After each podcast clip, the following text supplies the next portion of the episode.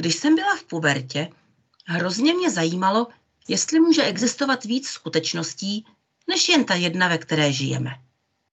Bylo možné si vytvořit, ve světě, kde soukromé vlastnictví oficiálně neexistovalo, svou zcela soukromou realitu a v ní si žít, nezávisle na tom, co se děje kolem? Zdálo se, že se soukromá realita dá zařídit. Třeba paní Velíková z bytu v přízemí trávila celý den vyložená v okně a vyčinila každému, kdo vstoupil do domu, že si nevyčistil boty, že jí zanese do domu bláto. I kdyby venku bylo slunečno a po blátě ani stopy. I kdybyste si deset minut pucovali podrážky o rohošku, hněvu paní Velíkové jste neušli. Když se někdo odvážil odporovat a paní Velíkovou upozornit, že si boty pečlivě očistil, nic mu to nepomohlo. Já to neviděla, obořila se na něj. Taháte mi sem bláto chuligáni. Soukromá realita paní Velíkové fungovala, dokud se do domu nenastěhoval pan Tomanec. Podle šuškandy velké zvíře ve straně a ten si mohl dovolit seřvat paní Velíkovou a dočista rozdrtit její soukromou realitu. Soukromá realita pana Tomance byla mocnější. Jednou jsem zašla na návštěvu za kamarádkou, kterou po pokusu o sebevraždu odvezli do léčebny. Stačila chvilka a všimla jsem si, že v tomhle zařízení má soukromé reality spousta lidí. Vypadaly malé, ale chránili je.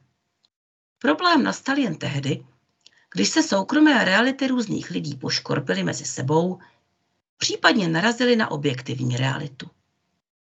Samozřejmě, nikdo neví, jestli objektivní realita existuje.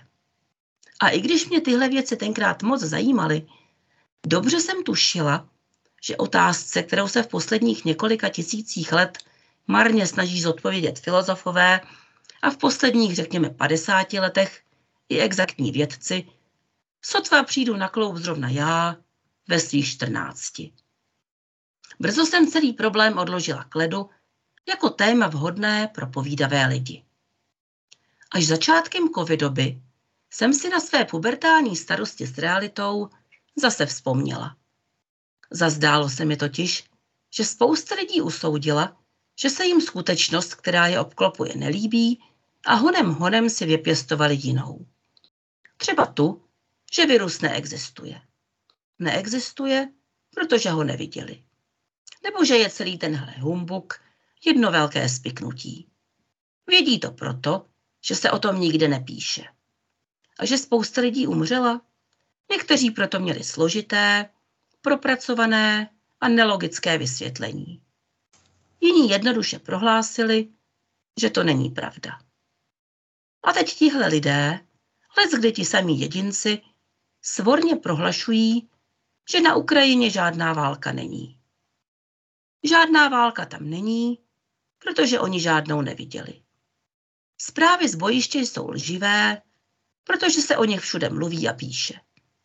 Kam se na tyhle jedince hrabe paní Velíková?